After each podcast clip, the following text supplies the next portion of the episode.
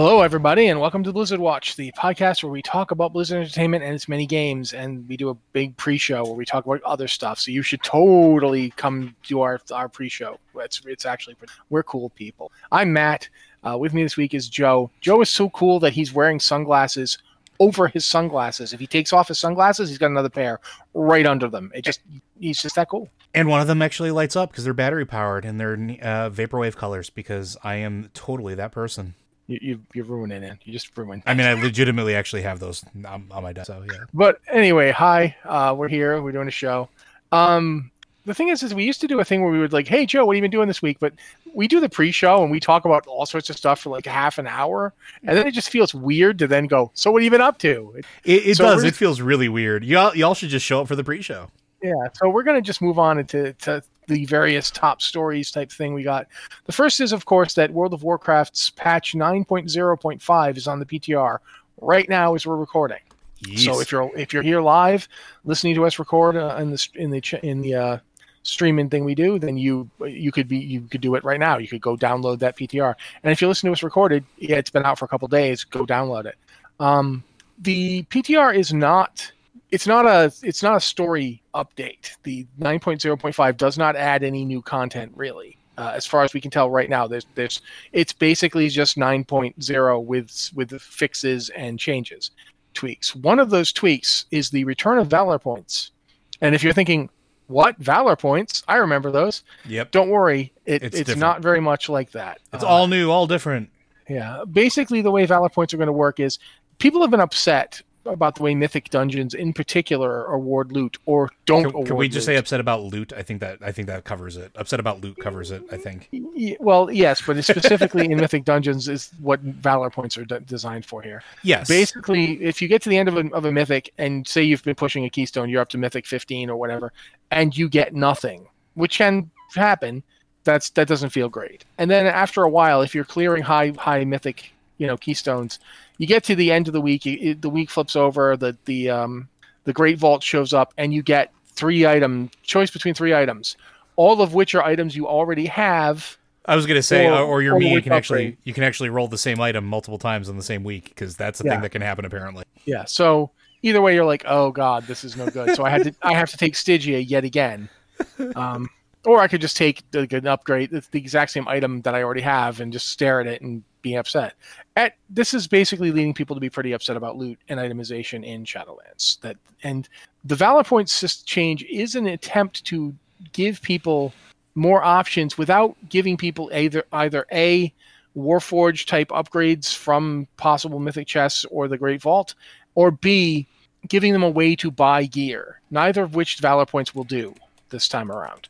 What Valor Points do is they let you upgrade your gear if you've if you've seen how honor and conquest gear works, or your or the gear that you get for doing the uh, the campaign for your for your faction, the uh, covenant campaign, it's basically like that. You can upgrade your gear that you get in mythic in mythic keystone dungeons. So anything at mythic one or above. Yeah. Uh, basic. Uh, if you've if you've gotten a bunch of gear that you've been running mythics this whole time and you've gotten a bunch of gear and you're not getting upgrades, you can now upgrade your gear up to the level of the content you're doing. The the go ahead. I was gonna say that I, I actually kind of like this at least from an initial uh, blush.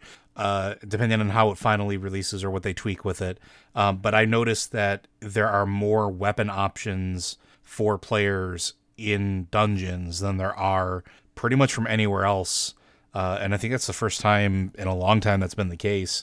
Uh, but the problem that I'm having personally is that I can't get an appropriate level weapon to drop whatsoever because there's only two bosses that drop weapons in the raid, uh, and you only have so many chances to get it, and even then the stats aren't exactly great.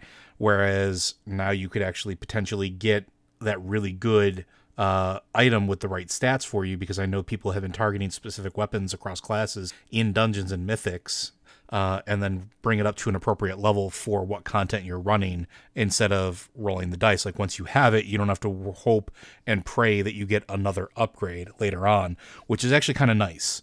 I actually like that idea. I think I killed Matt.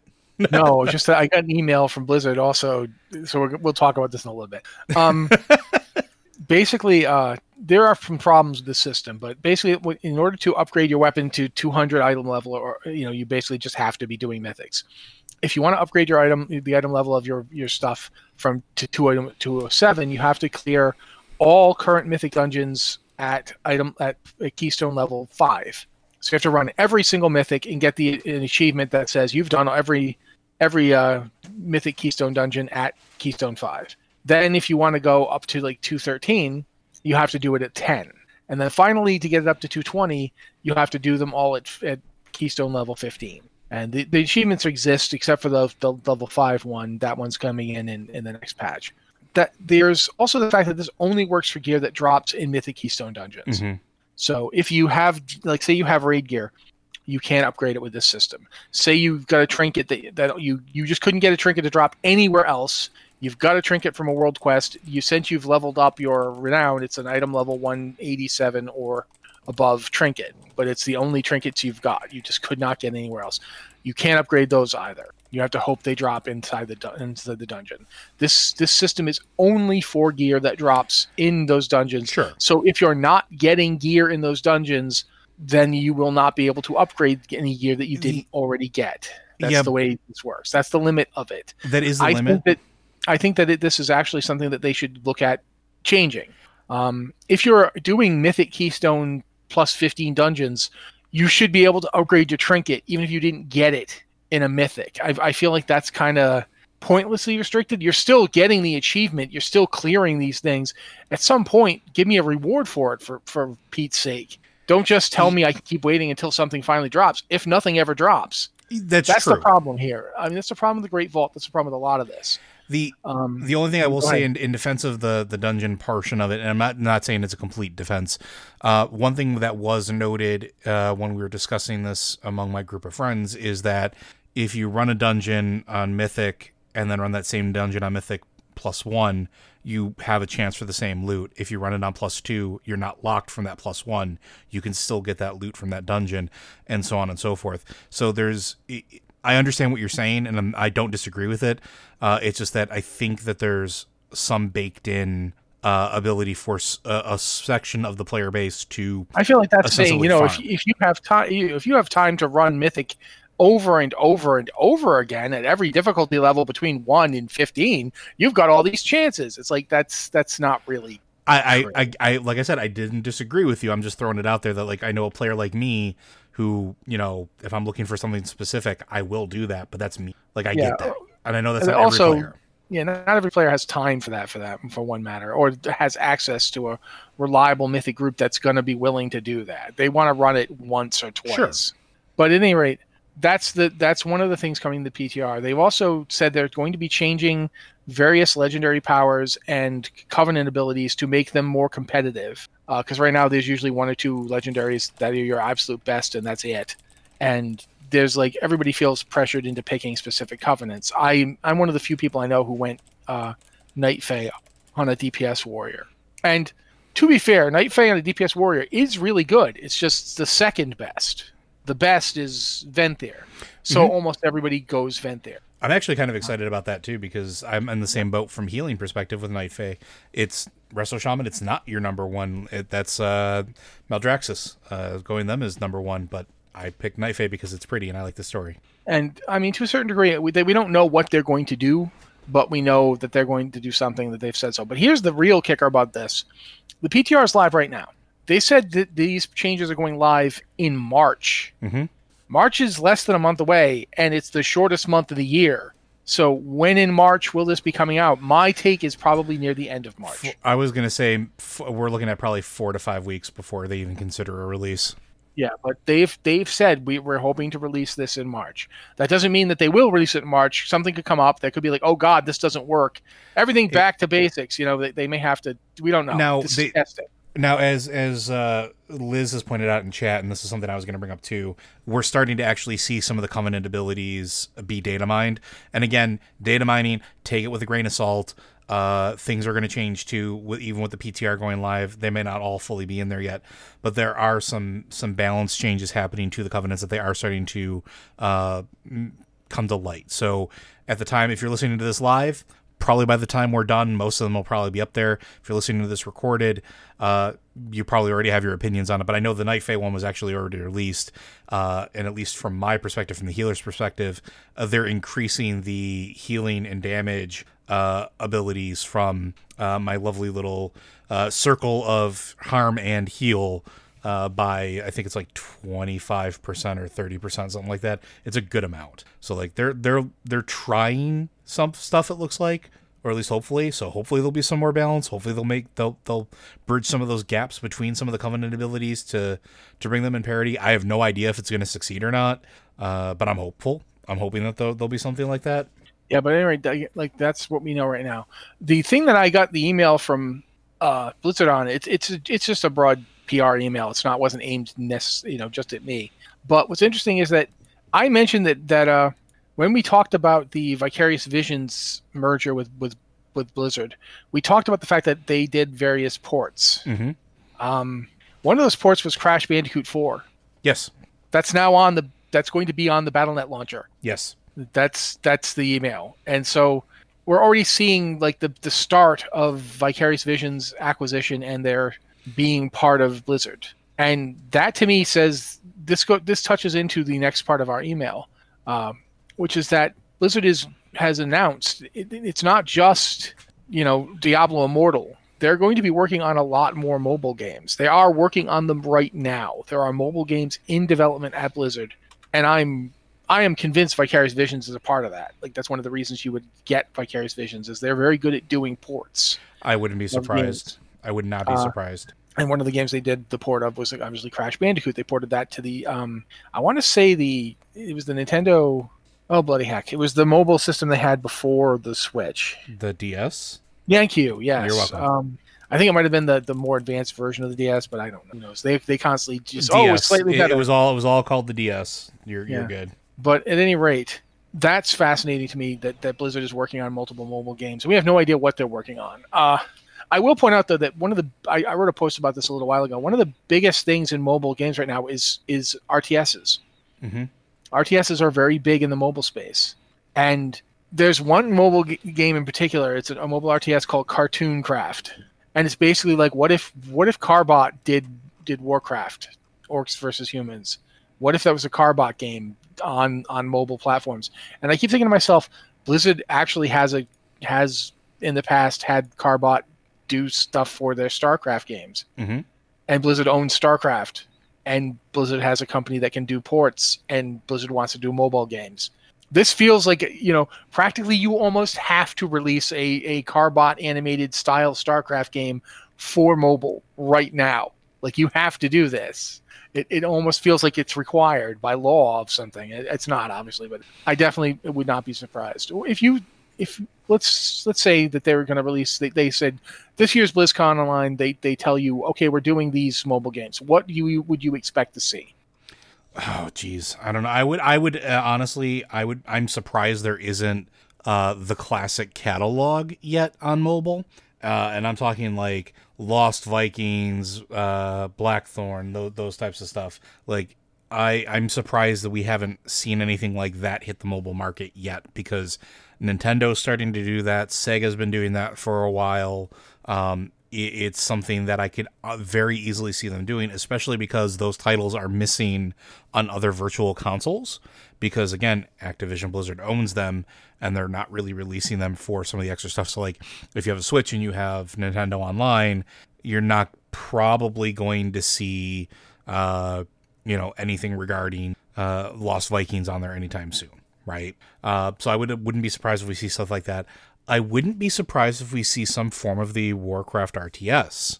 Um, not maybe not necessarily Warcraft 3, but I wouldn't be surprised if going with the whole remastered route and the porting route and everything else that's been happening, if we see a Warcraft 2 on mobile. And I honestly would be okay with that. I would be super keen, like keen to play that. I think that would be would super actually- fun. I would be surprised if they didn't do both Warcraft and Warcraft Two the way that As- uh, Vicarious Visions did Tony Hawk's One and Two Yeah. as one game. when they Like just release port. release the release the original Battle Chest co- collection because that's what it was. That was the original Battle Chest. Yeah. Like I could maybe see do that. do a brief graphical overhaul pass and then just yeah, I could I could see that. Yeah. What about you? What do you think? Well, I mean, I already said the StarCraft thing. Yeah. Um, I think at some point, uh, one of the problems with like, I, I don't know how to predict this one because I don't know what form it would take at this point. But if there is not some version of World of Warcraft's Battle Pets as a mobile game, I would, I, why the heck is this not happening? What, are you waiting for? Um, I feel like at some point that kind of thing will, will, definitely be created as a mobile game that has integration back into World of Warcraft. Like if you run around in the world and you're you're you're you know the supermarket, you see, I don't know, uh, one of the various battle pets from World of Warcraft. I, I, don't remember any off the top of my head. I'm not that big a battle pet person. Mm-hmm. But you know, you see one of them there and you capture it. Uh, you do a pet battle in the supermarket and you get that thing. Mm-hmm. Then you, you would actually have it in the game. You'd have it in WoW. You know what I wouldn't be upset about? What if they combined that and combined like the Pandaria farm and did like their own version of Stardew Valley? I mean, that certainly does feel like something they could do. Uh, I feel to a certain degree the Pandaria farm is, well, I didn't even bother with it, so I loved it because it meant I didn't have to do it. Anytime you didn't have to do something, I love it. That's why I like battle pets because I don't do them at all. I don't care about them in the slightest, and I don't have to. The game doesn't force me to or penalize me. Uh, one of the things I didn't like with the garrison was I I felt forced to do the garrison. Like it was the most efficient way to do a lot of stuff that you do in WoW. You almost never left it. I, I spent all of of uh, Draenor in the garrison. I never went anywhere except to, to raid or do a dungeon. So yeah, I, I do feel like th- I'm leery of a game that's too heavily involved in that kind of stuff, but at the same time, I do think it's surprising that it hasn't already happened. Yeah, and uh, for Autoluke, uh, talking about how Niantic would sue uh, for sure if a battle pet thing came out uh, on mobile. I it all depends on how it would be framed too, right? Like well, if they call it World of Warcraft Go, yeah, but Niantic yeah. doesn't own VR or AR. Yeah, augmented reality games. The, the, the, Niantic, you know, pioneered a lot of it, but they don't own the concept. And even then, the the capturing monsters thing is not a new concept, and it's not something that's specific to uh, Niantic or the Pokemon Company either. That concept of pocket monsters existed before Pokemon. There I mean, were Digi- games that did it and then Digimon was better than Pokemon in every conceivable way, including its theme song. So I, I that's a I'm not going to get into that. We're good. I'm gonna I'm gonna we can move on. no, we can't. We can never move on.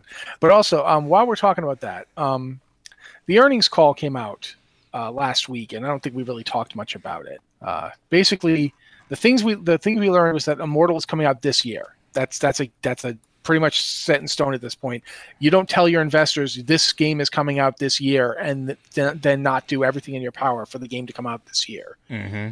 Uh, more importantly, however, to me, both Overwatch 2 and Diablo 4 are not coming this year. And there's pretty heavy inference, but no actual statement that they're likely to come out in 2022. Um, I am shocked that Diablo 4 is not coming out in 2021. Because here's the thing. Here's the thing. Here's why. Okay. The anniversary of the original release of Diablo is December 31st, and it's exactly 25 years ago. So on December 31st, 2021, that will be 25 years that Diablo came out.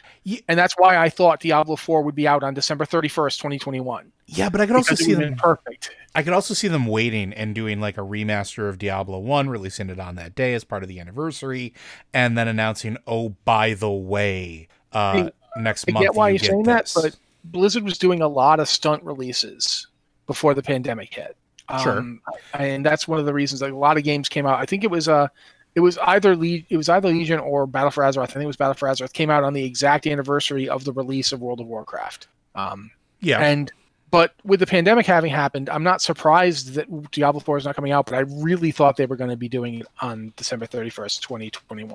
I now my now tentative date is is going to be June 29th, 2022 because that's the uh, tw- I believe the 22nd anniversary of Diablo 2 releasing. Yeah, I was going to say that that does seem like that would be uh, fascinating June 29th. Well, plus June 29th because it's right in the middle of the, of the summer. Um, the the 22nd anniversary of Diablo 2 with a lot of twos involved in that. I can see them doing that. Um, but uh, but that's a tentative one because I do think that the the switch to to at home work has really changed the way a lot of stuff is being worked on and a oh, lot yeah. of stuff is going to be released. Um, we haven't heard anything for Overwatch 2. We have no ideas about what the how. There's one mention in the earnings call um, where they said we've they've passed an eternal milestone, but that's all we've got. And yeah, that is it's just not happening this year makes perfect sense, honestly. Um, because you're right we haven't we haven't heard anything and i don't know if that necessarily has to do with um just the work from home one thing i will say about overwatch 2 is i think it might be more ambitious on paper or in the back end than i think they're letting on because they're switching from a multiplayer game that sometimes has uh it's all pvp oriented that sometimes has co-op modes uh to a fully fleshed out cooperative experience with a campaign and everything else, that is a massive undertaking. And if you're not, if you look at a lot of those uh, shooter games that come out, if it's not just a recycle of something that already existed and they're trying to add new or do more things, development cycles get long on those. Um, and that's not a bad thing. And, and I, I would actually personally, I take not hearing anything about Overwatch 2 as an okay thing right now because it means they're not rushing it and they're not ready to really say what they're doing yet. And that they could be nothing. They could be nowhere close to, to anywhere on anything. But I think with adding story and adding the campaign and everything else, the game suddenly becomes much, much bigger. And we talked about this on Lore Watch a bunch. And Overwatch 1, story wasn't released in game. Not really. Like outside of the events, nothing. Everything was released outside of game, comic books and short stories and novellas and things like that and videos like and the, videos. the various the various uh, trailers and so forth. Yeah, but now that's all going to be baked into the game coming out, so it's it's just it, it keeps growing. It's grown exponentially, is what I'm trying to say. So taking its, it's time, also worth I'm okay. It's also worth pointing out, though, uh, one of the reasons too that Blizzard might be more willing to say it'll come out to to try and go back to their "it's done when it's done" thing is that they got rushed into putting Warcraft three Reforged out when they did. Yeah, they did, and that did not work out. Nope. Um, I, I I actually played Warcraft 3 Reforged at BlizzCon 2019, and I didn't think it was bad. I actually liked it, but it was a demo. You didn't get to see all of it. But in general, at at BlizzCon 2019, I felt like the the the the vibe for the game was that it was a reskin, it was a remaster, and then people started to act like it was a complete remake. And I feel like that got ahead of the the narrative, and it might be that it's Blizzard's fault for letting that happen, or for even like you know getting too ambitious when they were talking about it. But I think if people had gone into it knowing this is basically it's like StarCraft remastered. It's it's a it's a graphically updated version of the original game. It's not much much more than that. I think people would have been a lot happier with it, and it wouldn't have it wouldn't have had the really negative, massively negative response that it had. Um, there was some some stuff like the stuff they did with like mods that that made people upset as well. That's a completely separate issue. Mm-hmm. But I think in general, after that debacle and after seeing what happened to Cyberpunk 2077, I think a lot of companies are like, okay, we have got to stop pushing games out the door before they're ready because we're not in a place anymore where we can do that and get away with it. It doesn't work. People are fed up with it. People will not take it anymore. Um, the thing that used to work, game companies could push a game out before it was ready and then patch it afterwards, and people would be okay with it. That's no longer the case. Uh, people are hypercritical of it, and to a certain degree, it's earned hypercriticism. And I feel like a lot of companies are like, oh, and I definitely feel like Blizzard's saying, okay, we're not going to push these games out. We're not going to rush them. We're going to like, we're going to just basically say, okay, it's definitely not happening this year. Don't get excited. Uh, and I think that's a good thing to have done. Uh, over overall, I think that's a good move. Yeah, I would agree. Okay. Final top story of the day. Wow, this, we're actually going on. This is more top stories than we've done in a while. Uh, Burning Crusade Classic. When is it coming? It's let's be inevitable. honest, It's we know it's coming. Yeah, I'm not, I'm not, I'm not saying they're not doing it. I'm saying when. Are we going to hear about it at BlizzConline this year? I my money is on yes. Yeah, I would I would agree. I would think that that's going to be a, a pretty big announcement because uh, what else do they really have to announce for uh, World of Warcraft aside from maybe the next content drop, right? The next content Yeah, patch that they're I working think, on. yeah, I think we're going to get a Shadowlands bump, but I don't think it's going to be anything major. I definitely think what I think is going to happen at BlizzConline is that I think we're going to actually see a return of something they did back in BlizzCon 2018. I think we're going to get a Burning Crusade Classic demo on the BattleNet launcher at the time of BlizzCon Online that anybody can download and play for like 72 hours. Yeah, I'm hoping for that actually. And um, I think that we're going to get that announcement. I think they're going to tell us, okay, then around June or July, we'll get the the the, the test realm, the beta for for uh, Burning Crusade Classic, which with a September release date. That's my current thinking, uh, and it will again be pretty similar to what they did uh, with WoW Classic, except that was May and August. I think it's going to be June and September uh, because of the because of having to do with, with WoW with BlizzCon Online being in February. I feel like they're going to have to push some stuff out. Yeah, I would. I would But I- agree. But that's my current thinking on that. I am almost positive we're going to see it.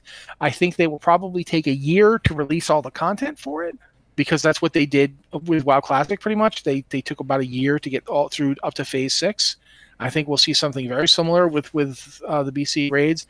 They might space them out more than they did.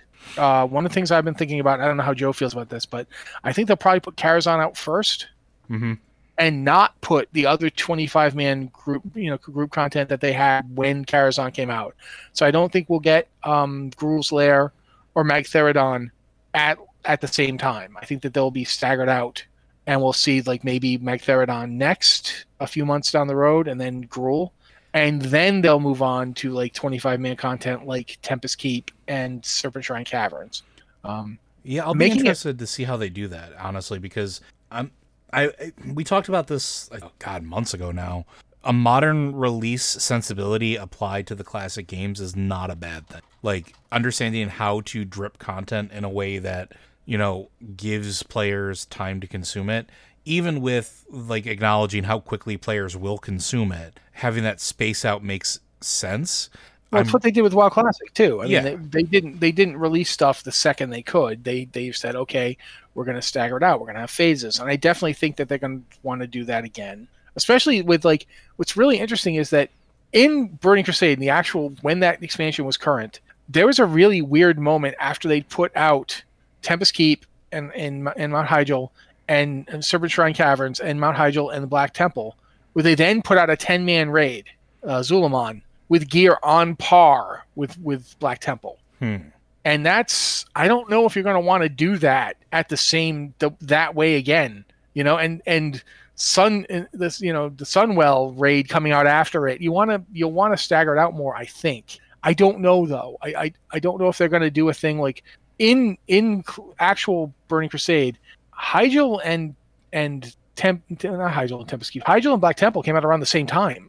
Like and that's the other thing. Are they going to keep the attunements from the initial launch of Burning Crusade, or are they going to get rid of them like they did during Mm. Burning Crusade? Yeah, that's a tough one. Like where where I don't know. So that's a question. How do you feel about attunements? Because I, I- think we've talked about it in the past, but I might I might be having like a uh, a blank spot in my memory. Uh, Ima- imagine you have an abscess on your genitalia, and that oh, abscess Oh, is God. really painful, and it, it like rubs against your clothing and is itchy and awful. And then even when you get it treated, you're done with the abscess and you're all set to go. You have to keep going to help other people who have to get through the abscess. So you're constantly having to deal with the abscess, even though you don't even have it I'm anymore. almost sorry I asked. no, I get it. I honestly I kind of hope they do away with the attunements. I Uh, But that's the thing. I don't know that attunements are necessarily bad but they in were this case. but they were bad back then though. They're bad back then for a lot of reasons, but people blow through content that used to take a lot longer. I think that people playing Burning Crusade Classic are going to destroy those attunement quests. So, to a certain degree, I think that they're not necessary if you imp- if you instead apply a phased ro- rollout system like they did in WoW Classic. Uh, I'm basically saying you you did WoW Classic and it worked out. Learn from that and do the same thing again because it worked. Yeah. Um, the only question becomes how do you do the rollout? Do you do you roll out like each raid individually? Like because there's actually a ton of raids in this expansion. There's there's Karazhan, Gruul's Lair, Magtheridon's Lair, Tempest Keep, Serpentshrine Cavern, Mount Hyjal, Black Temple, Zul'Aman, and Sunwell. That's actually more raids than in Classic. Yeah. You know, that's that's a lot of raid content. If you if you do it each individually, if you don't do it all at once, but you do it individually, that that's actually, you know, you could stretch this thing out for a year and a half, 2 years. And I don't know that they want to do it faster than that because if you think about it, what's next? After this, there's only one thing they have left to release. I mean, they're not going to do Cataclysm Classic. so it's this and then Wrath of the Lich King, and then you're done. Yeah, because that's everything that was before the world changed. So Yeah. You, you don't, like I said, they're not going to do Cataclysm Classic because why Yeah. would you? You can go to Cataclysm content right now. It hasn't changed. Uh, so, to a certain degree, the other thing is think about this though. if you do Wrath of the Lich King Classic, there it does change something from WoW Classic. It gets rid of Naxx. Mm-hmm. And that's the other thing that we have not heard anything about because we don't know anything about what Burning Crusade Classic will be like. Will it be like will this just be applied to all WoW Classic or will it just Yeah. be specific servers? because like that that's that's an interesting point too because like you have people that maybe don't necessarily care about burning crusade at this point uh or maybe don't care about wrath of the lich king and and want to, or like they're everybody's a little bit different. So i guess the question is for those of you out there that are listening to this that play wow classic i'm interested in what your opinion is on that. If if this progresses to the point of wrath of the lich king classic being released are you happy with that? Are is that something you're okay with because then it takes Nax away? Or do you think that they should keep separate servers for like or clusters like where one is specifically uh trying to think of how to uh how to phrase this. One is You would have- classic, one is classic yeah. and Burning Crusade, one is classic through Wrath of the Lich. And, and might maybe some would be not neither.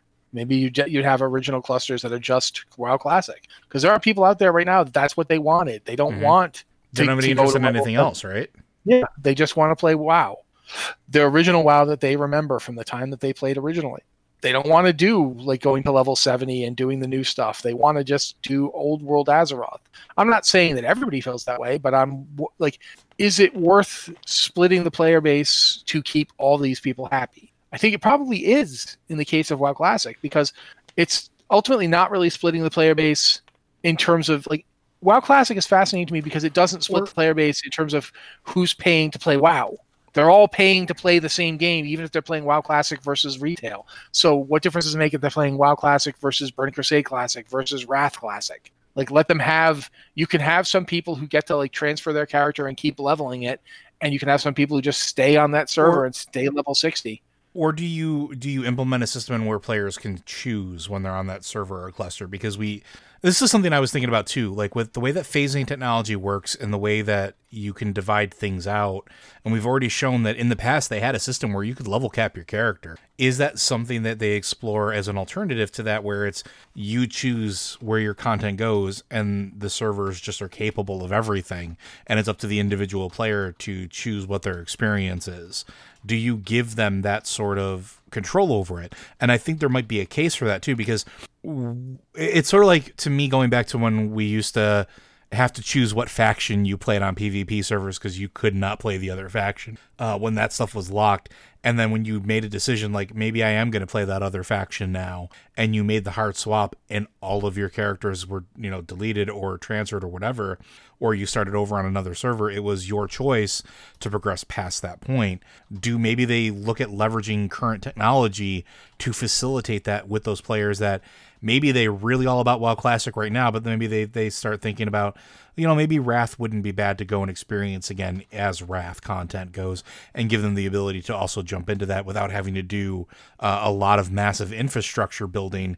Because that's the other thing, too, that, that I'm fascinated. And I don't know anything about how this is all set up. And I would love to, to sit and have a, uh, a nerd discussion with the server teams uh, as far as like how things are set up and like how the clusters are, are, are going and I would be curious how like something like that would look because if you're doing individual servers, are they housed in different data centers? Are they different blades in the same data center? More techie nerd stuff, but I'd be fascinated to see that. Or do you create something where you leverage your current infrastructure and just let the players morph uh, by via choice in game choice what they do? So I, I'm I will be fascinated to see how far they push it, and I'm eager to see how far they get with it and what player responses to it. That's my two cents. Okay. I think at this point, though, we do need to move on to actually doing other stuff, like talking about the various things you guys sent for us to talk about. Uh, I feel like we've covered that. So we're going to move on. Uh, if you have an email or question for the show, there are multiple ways you can get them to us. Uh, this week, we took questions from email and from our Discord server. So, yay! Yay! Keep that up. Um, I will say that the way to do that is to either email us at podcast at blizzardwatch.com with the subject line podcast or Blizzard Watch, so we know it's for this show, or you can use our Discord server and just drop the questions into the Patron Q and Podcast questions channel, which we look at first because that's the reward for you guys being our patrons, which allows us to do this whole show and everything else we do.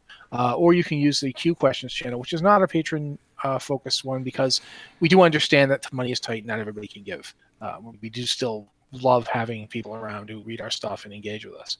So uh, Joe's going to read them for us because he usually does, and because you know I'm old and my eyes are melting out of my head. So if you don't mind, Joe. Not at all. Uh, first question Dear Watchers, on BlizzCon, we will most likely get some new WoW content, probably 9.1. Since a lot of focus has been on the Covenants ever since Shadowlands was teased, it feels rather short if the Covenant aspect is already finished campaign wise. Do you think we'll see a continuation of each campaign in their respective zone, or perhaps we are introduced to a fifth zone and each Covenant has a 2.0 campaign there? I feel that the Bastion campaign, for one, has plenty left to offer. Spoiler the Uther and Arthas reunion that can pretty much go either way. Secondly, when do you think they will deal with the Nathrezim now that Denathrius is behind bars? Uh, I imagine Castle Nathria would reveal something unless I've missed it. Also, if Denathrius has been working with the jailer for a while and assuming that the Dreadlords are Denathrius' lieutenants, how do you think Sylvanas and Denathrius greeted each other assuming they met? Stay safe, Shadow Pedal. I guess start from the top down. Okay. Uh, so we've talked about this a little bit on on Lore Watch, uh, where we I think Matt and I are both in agreement. There, there seems like there's going to be more to the covenants. Uh, it seems like what we've gotten to and what we've gotten to the end of are just Covenant 1.0. Uh, as the the expansion progresses, I think that there's more story to tell pretty much everywhere, not just in Bastion, but even in Ardenweald. Like we haven't dealt with the Drust at all still, really. Uh, there's still a bunch of Loa stuff that needs to be dealt with. Uh, the Venthyr and, and, doing all of that stuff. Like the Sire Denathria stuff is not an end to that campaign. There's still so much more to do there. Yeah, and look at Maldraxxus. Yeah, I mean, come on, Maldraxxus. You, yeah, uh, Kel'Thuzad's still running around. We don't know where the Primus is. Well, we kind of we do. do. Uh, there's there's tons of stuff still to do in Maldraxxus. So yeah, I think all four campaigns are going to continue. I don't know if we'll get a fifth zone or not. I think if we do, it'll probably be a little later than yeah, 9.1. Probably like 9.2, I would think. Yeah, I think that that's the kind of thing you can you can use Battle for Azeroth as a good model there, where they put out their two big zones in uh, I want to say 8.2. Yeah, and then 8.3 was the big denouement where everything gets wrapped up. I think we'll look at that with nine. This keep in mind we don't know how long this expansion is intended to go for. Um, if they're going to take up the full two years, um, they they could very well not release. They could release a bunch of mid patches, like uh, you know, 0.05 is coming out, and that's going to not have any story. They could keep doing that. 9.1.5, 9.2.5 could come out and keep things extended. Uh, I do think though that we're definitely going to see more pain stuff. As for the Nathrezim question, the more I look at it, more I feel like his name is Denathrius. Yep. Of Nathrius. I mean, Castle Nathria. Why didn't I not see that Nathrezim, Nathria? You know what I'm saying? We know that they do talk. The, the stuff that we know about the Nath, the possible Nathrezim connection is from a, a, a place in the zone.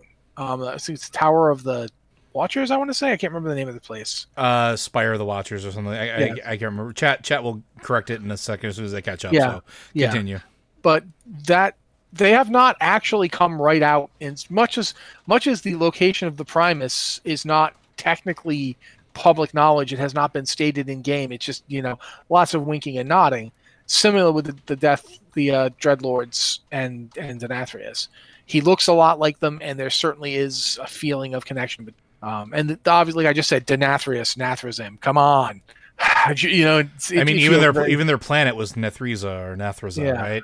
Yeah. So uh, it's entirely possible that we will, in fact, be seeing more with the Nathrezim. On the other hand, maybe we won't see them. It doesn't necessarily follow that they'll oh, show up. You know, also uh, Padilla in chat points out unseen guests. Uh, that was the name of it. Which, if we don't see them, hey, on the nose. But I'm bummed. Yeah.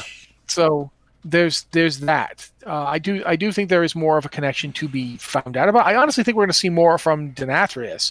I oh, yeah. don't think. I here's the thing. I don't think we're going to get an Azshara with him where he comes no. back and is a boss again, or even in another fight. I don't think that's going to happen, but I do think we're going to see Denathrius again. I think he will he will get loose and he will contribute. Maybe we might get a Kael, uh, where he ends up as the boss of a dungeon or something. I don't think we will, but we might. I, I think the medallions are going to be the weird part about that too, because we know that they're of him. They're pieces of him. Does that just mean he can take over another form?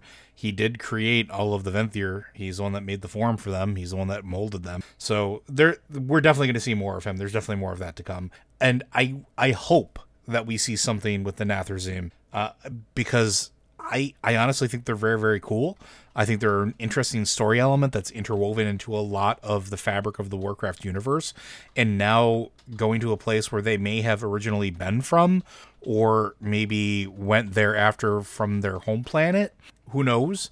Uh, but finding out more about them would be cool. And and this is one of those interesting things. Chat pointed this out, and this is something I really agree with. We're at the first point in a long time where I don't know exactly where we're going yet and it feels exciting. And I'm notorious for ruining things. Uh, case in point, go see before Legion ever dropped any of our podcasts then. But like, I'm notorious for for like ruining it for myself. I'm excited because I don't know where we're going quite yet. I have I have some suspicions, but it's it's nice sort of feeling like I'm it's all new. And whatever they decide to do, whether it's a new zone or, or anything like that, it's going to be exciting because it's new. It's not something that existed before. I'm really, I'm really, really excited about. Um, and I guess the the last question that we should probably cover real quick is uh, that if Denathrius has been working with the jailer for a while, and assuming that the Dreadlords are Denathrius's lieutenants, uh, how do how do we think that Sylvanas and Denathrius greeted each other, assuming they met? Personally, I don't think they did meet. I think that they never met face to face. I think that it was it's one of those things where she knew about him, knew what he was supposed to be doing, but never had any direct interaction with him because that would be safest for her, uh, and probably would fit her motives and desires better. What do you think? Yeah, I would be really surprised if Sylvanas and Denathrius spent any real time in the same room. Uh, not just because Denathrius was running his his whole show, and he definitely feels like the kind of guy who's more comfortable uh, insulating himself from other people. Uh, I definitely don't think that the two of them spent a lot of time together, uh, if they met at all. And I wouldn't be surprised if they did. Yep. That's pretty much it for me. I, I don't have. Yeah, I, I don't think... have a lot else to say on that. all right. Well, I think we can move on to our next uh, our next question, which is uh, from an avid listener, no name associated. Uh, Dear watchers, how did you both meet? What's the origin story of Blizzard Watch? How has both of your podcast careers progressed from the early days? I've only started listening in 2020, but it's one of my favorite programs. So thank you for what you guys do. Uh. Well, wow. starters, I mean, we had to do a rocket. Like we wanted to beat the Soviets into space, so I got Joe to pilot it. And unfortunately, the cosmic rays. I'm sorry, I, I, I do this from time to time. On the truth is, Joe and I have never met. Not in person. Uh, no, not in person. Um, I have met people that Joe has met and I've and I've met Anne physically in person. Like I've yeah. I've I've actually had drinks with Anne. Whereas I Joe didn't go to BlizzCon last year. Which, I mean, 2019. Sorry, not last year. God, I keep forgetting that 2020 existed. uh, I Joe didn't go to BlizzCon in 2019, which was the only BlizzCon I've ever been to. So that would have been our best chance to connect, and we obviously did. Um, but in terms of how BlizzCon got started, uh, the story is actually a little bit painful. Uh, there's there's some bad stuff that happened, and I don't we don't talk much about the site. There's no real reason we don't talk about it. So I'm going to break the veil here and do that. There was a site called WoW Insider. Uh, it was which a lot of us put a lot of time and effort and love into. Yeah, um, a lot of us worked there. I wasn't like one of the first employees, but I was one of the first hires of the Burning Crusade era. I got hired in 2007. I got hired just before uh, people like um, Alex Ziebart and uh, Adam Holisky, for instance. Mm-hmm. I was hired just before those guys. Uh, and I was uh, I was the warrior columnist, and for a while I was the shaman columnist. People yep. don't know that either. I was actually the first guy to write shaman columns for that site. Uh, Joe came in and took the job after I had it. Yeah, 2008 actually. Yeah, and uh, we we worked there from 2007 2008 up until uh, 2015. Yeah, 20 because this is the sixth anniversary. Yes. Uh, by the way, this is the sixth anniversary of Blizzard Watch. So oh, I, you you're gonna hear that. you're gonna hear a plug about it at the end. Don't worry, folks. but uh, we worked there, and then the the thing is, is the whole time we were working there, we were uh, owned by Weblogs Weblogs Incorporated, and Weblogs Incorporated, among other companies, uh, they they ran the the the uh, blog mm-hmm. massively, which was about various all MMOs, and they ran a bunch of other sites, including a, a site called Joystick. Um, Joystick was one of the biggest gaming sites on the, the web for years. Oh yeah. and uh, the McElroys. If you've ever heard of them, they worked for Joystick for a while. Yep. Um, I've actually had Griffin McElroy sign an email that involves whether or not I would get to keep my job. So yeah, um, right around 2015, uh, AOL, who is the parent company of, of Weblogs Incorporated, realized we're not making money, and we would like to do that. And they decided the way to do that was to take a hatchet to all their Weblogs Incorporated sites, cans a lot of us, and we, we found out because the rumor was spreading, and like we would ask our corporate overlords, and they'd be like, "No, nah, everything's fine." We should have taken that to mean, "Oh yeah, you're all you're all getting axed." Yeah, I remember that email uh, coming in. Oof. Yeah, but that happened uh, through through some heroic negotiations on people at the time. We, we managed to get severance, which was not very common at the time and is even less common today.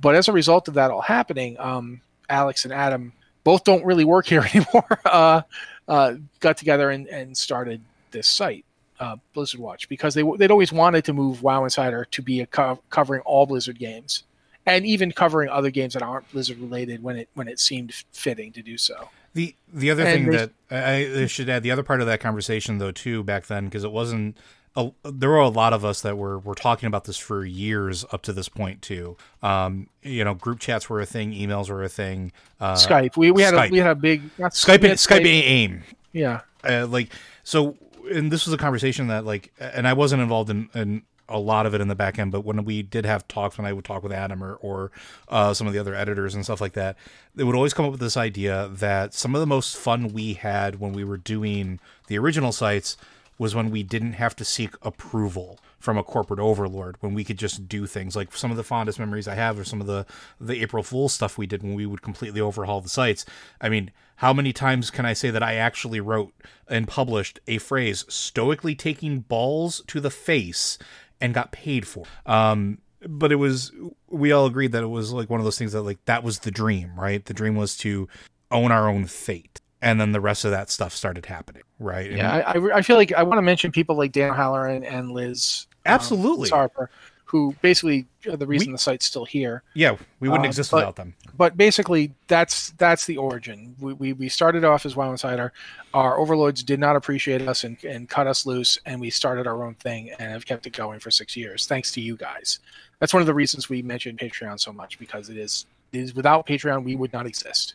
Uh, without Patreon and without you guys supporting us, this site doesn't exist. There's no corporate overlord. There's nobody telling us what to do aside from the very scary prospect of y'all deciding one day, oh, yeah, we're done. So, yeah, that's it. That's how we came to be. That's our secret identity. No radioactive spider bites, unfortunately. Um, I've tried several I, times, but Joe keeps getting out of the room before the spider can get to him. I, I, I can't. It. I don't know. I don't know if it's going to happen. I mean, I'm definitely allergic. Uh, the other thing I will say is, uh, just to throw it out there real quick, is is I wouldn't have been involved with any of this, and I will give uh, Matticus at least a shout out here. He hounded me, hounded me for weeks and weeks and weeks to get involved with the original project uh, because I was too afraid that what I did and what I wrote was Drek. Uh, and I was so unsure of myself. Uh, and he really pushed me. And then I remember uh, getting an email from uh, Dan O'Halloran that says, Are you going to do it or not? Come on. Uh, and then getting to this point and i will say this not just from i'm not trying to get too sappy about it but i've worked with a lot of people over the years and i've worked with a lot of communities over the years in various podcasting. Um, I'm not going to go through my litany of stuff. You guys can look that up. But I've worked with some really terrible people and I've worked with some really awesome people.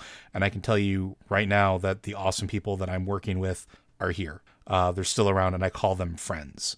And our community is one of the best that I've ever interacted with in my career doing content creation. And it was a humbling experience to be able to be a part of that. And then when this site launched, uh, you know, on February 3rd, 2015, uh, being asked to come back. And like when I, even though Matt and I have never met each other in person, I consider him family. Uh, same with uh, Liz and Dan and so many other people we work with, and so many people from the community here as well. Uh, a lot of you have become good friends of mine, and we talk offline and things like that. And it's one of those things where like we talk about how you wanted to know how our career progressed it's become more than a career for it's not just because of making money it's because this this makes me feel warm and fuzzy inside to do this with matt do this with the book with the site with and it's it was like that from the very beginning so i don't know i'm just thank you all for continuing to support us and, and uh, for being a part of what we. Because Yeah. again, without you guys, we wouldn't be here at all. And, and also, I want to say uh, Joe was totally better than me at shaman writing, except for one column I wrote, uh, the the infamous Sentry Totem column, which was the best thing about shamans ever written. And you, you, you know, you all can just stop because that that column is the best. This is my attempt to like make this slightly less emotional because whilst I feel much of the same stuff, I am terrible at admitting my emotions.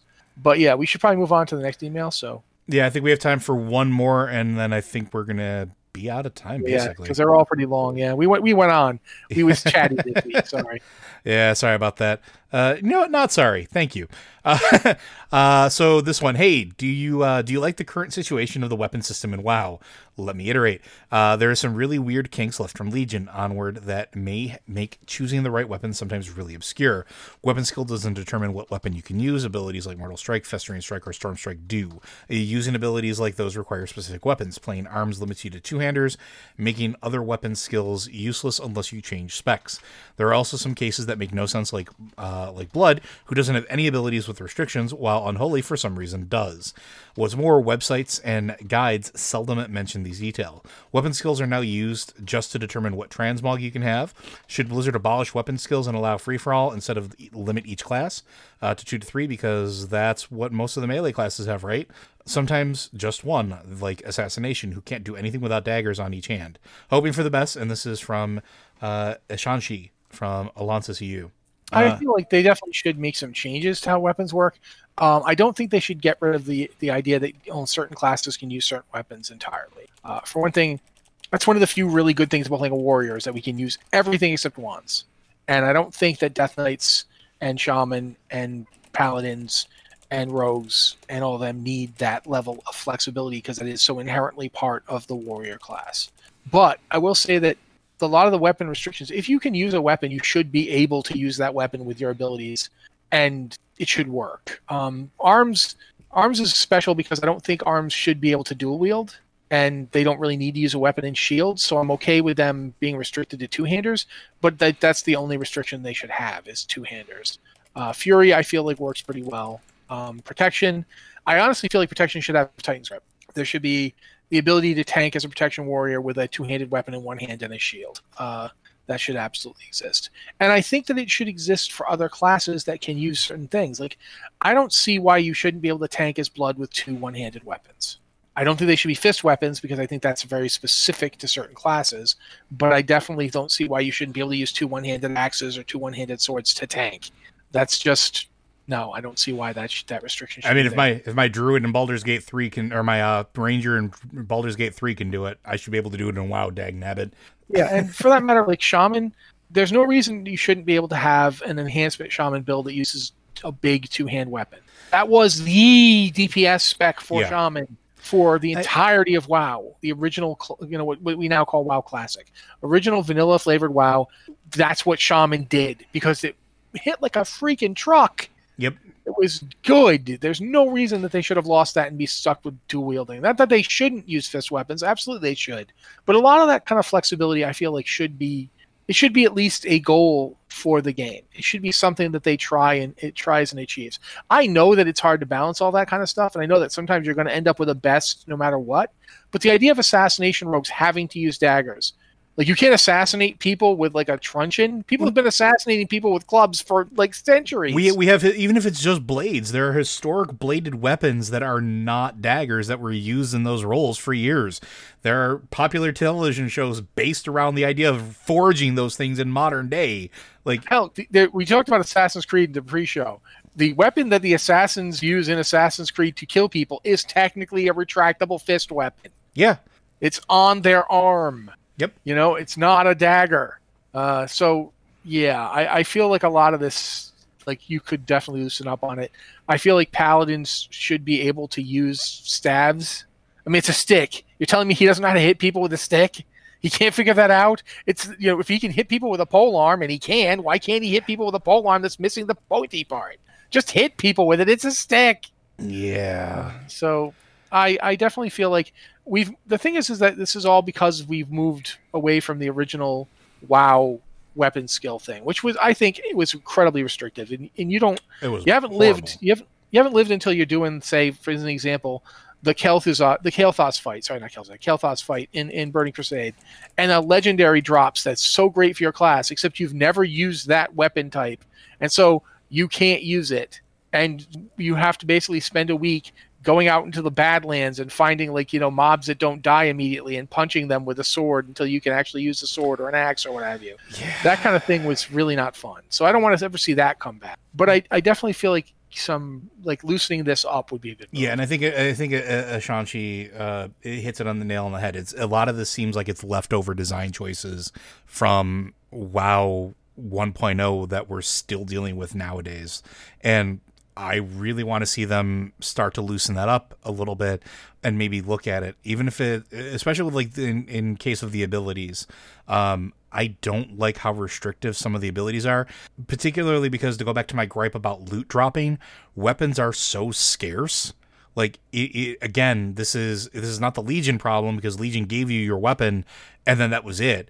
You didn't have to worry about it. But Battle for Azeroth, weapons were hard to come by for a very long time until they started really fixing how world drops and stuff worked. Uh, now it's you can get a weapon, but does it have the correct stats for you? Because they're so far and few between, and the drops are so limited now uh, that you know you might get uh, the same chain belt eight weeks in a row uh, instead of a weapon that you could actually use as an upgrade. So looking at loosening the restrictions, especially on abilities that are weapon dependent, when you're making that sort of uh, loot distribution decision, I think it really needs to be looked at. It needs to be opened up, if for nothing else, for player convenience in order to play the game. Like if you're forced to use daggers, but you can't get daggers to drop of an appropriate level, uh, you're going to fall behind. And so much of that stuff is built off of stats and eye level and and making sure you have the right distribution for that and the right uh, amount of those those stats. I mean, and it's it almost sometimes I would think makes players feel like they can't play the class respect they want because they didn't get that drop. Like And there's really something annoying about a weapon drop when you do finally get it, but it's it's like a versatility mastery item, and your class doesn't value those stats. Yeah. So now you're like, okay, this is a da- this is an item level upgrade, but is it actually an upgrade, or will it hurt my DPS to use this? And that and what's really weird is like each individual class and, and in many cases each individual spec has a different stat priority. So if this thing drops, like imagine a fist weapon versatility mastery drops and your death knight loves those stats but can't use a fist weapon. yeah, So it's not, you know, it won't even drop for them, but it's like that you know it's on the loot table, but you know you can't use it.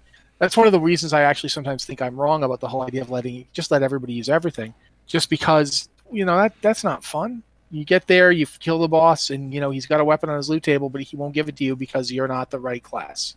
That that that's kind of annoying. Yeah, and I mean, and the other thing that I will say about that is if you're going to go to a token system like they do in Castle Nathria right now, tokens are divided among classes still for those weapons.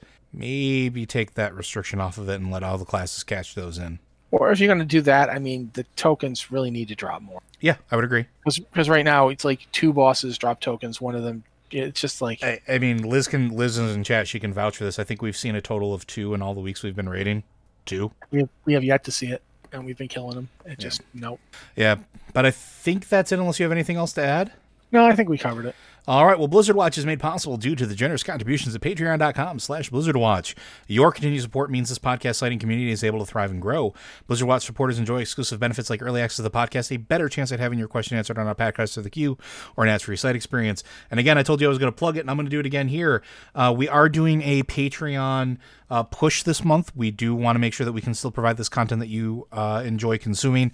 So if you can throw us a, a little bit, go to blizzardwatch.com or patreon.com slash blizzardwatch uh, or go to blizzardwatch.com. We have the links up there as well. If you can give us a dollar, it, it helps immensely. Like, don't think it doesn't. That dollar a month it sometimes can be the difference between what we can and can't do. Um, if that's not your bag, we understand. If you can't afford it, we understand. If you want to get yourself some sweet swag as well, uh, we did talk about how we are doing our uh, anniversary sale right now. Currently, and I believe we have the post up on the site, and if not, it is in our Discord channels. Uh, we do have a sale that includes all the previous Phoenix designs on t shirts, mugs, stickers, hoodies, and more. So if you want to get yourself some some sweet Blizzard Watch merchandise and represent us out in the the world there, now's your chance to get it for a very limited time. The sale will end on February 21st. I believe that's all I have to plug. So off to you, Matt. Okay. Uh, thank you very much, Joe. Again, guys, if you have a question for the show, you can email us at podcast at blizzardwatch.com, subject line podcast at Blizzard to Watch, so we know it's for the show. Or you can ask us on our Discord, either the Patron Q and Podcast Questions channel for patrons or the Q Questions channel for people who are not patrons.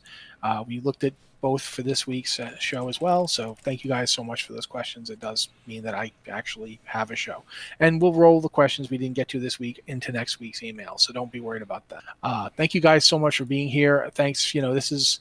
We didn't really get a chance to mention it on the actual anniversary, but you know this is a huge deal for us. Six years of Blizzard Watch is really amazing. We're doing this podcast for six years, and, and it's just it's really been great. Thank you guys so much for letting us do it. Uh, this has been the Blizzard Watch podcast, and we'll talk to you next week.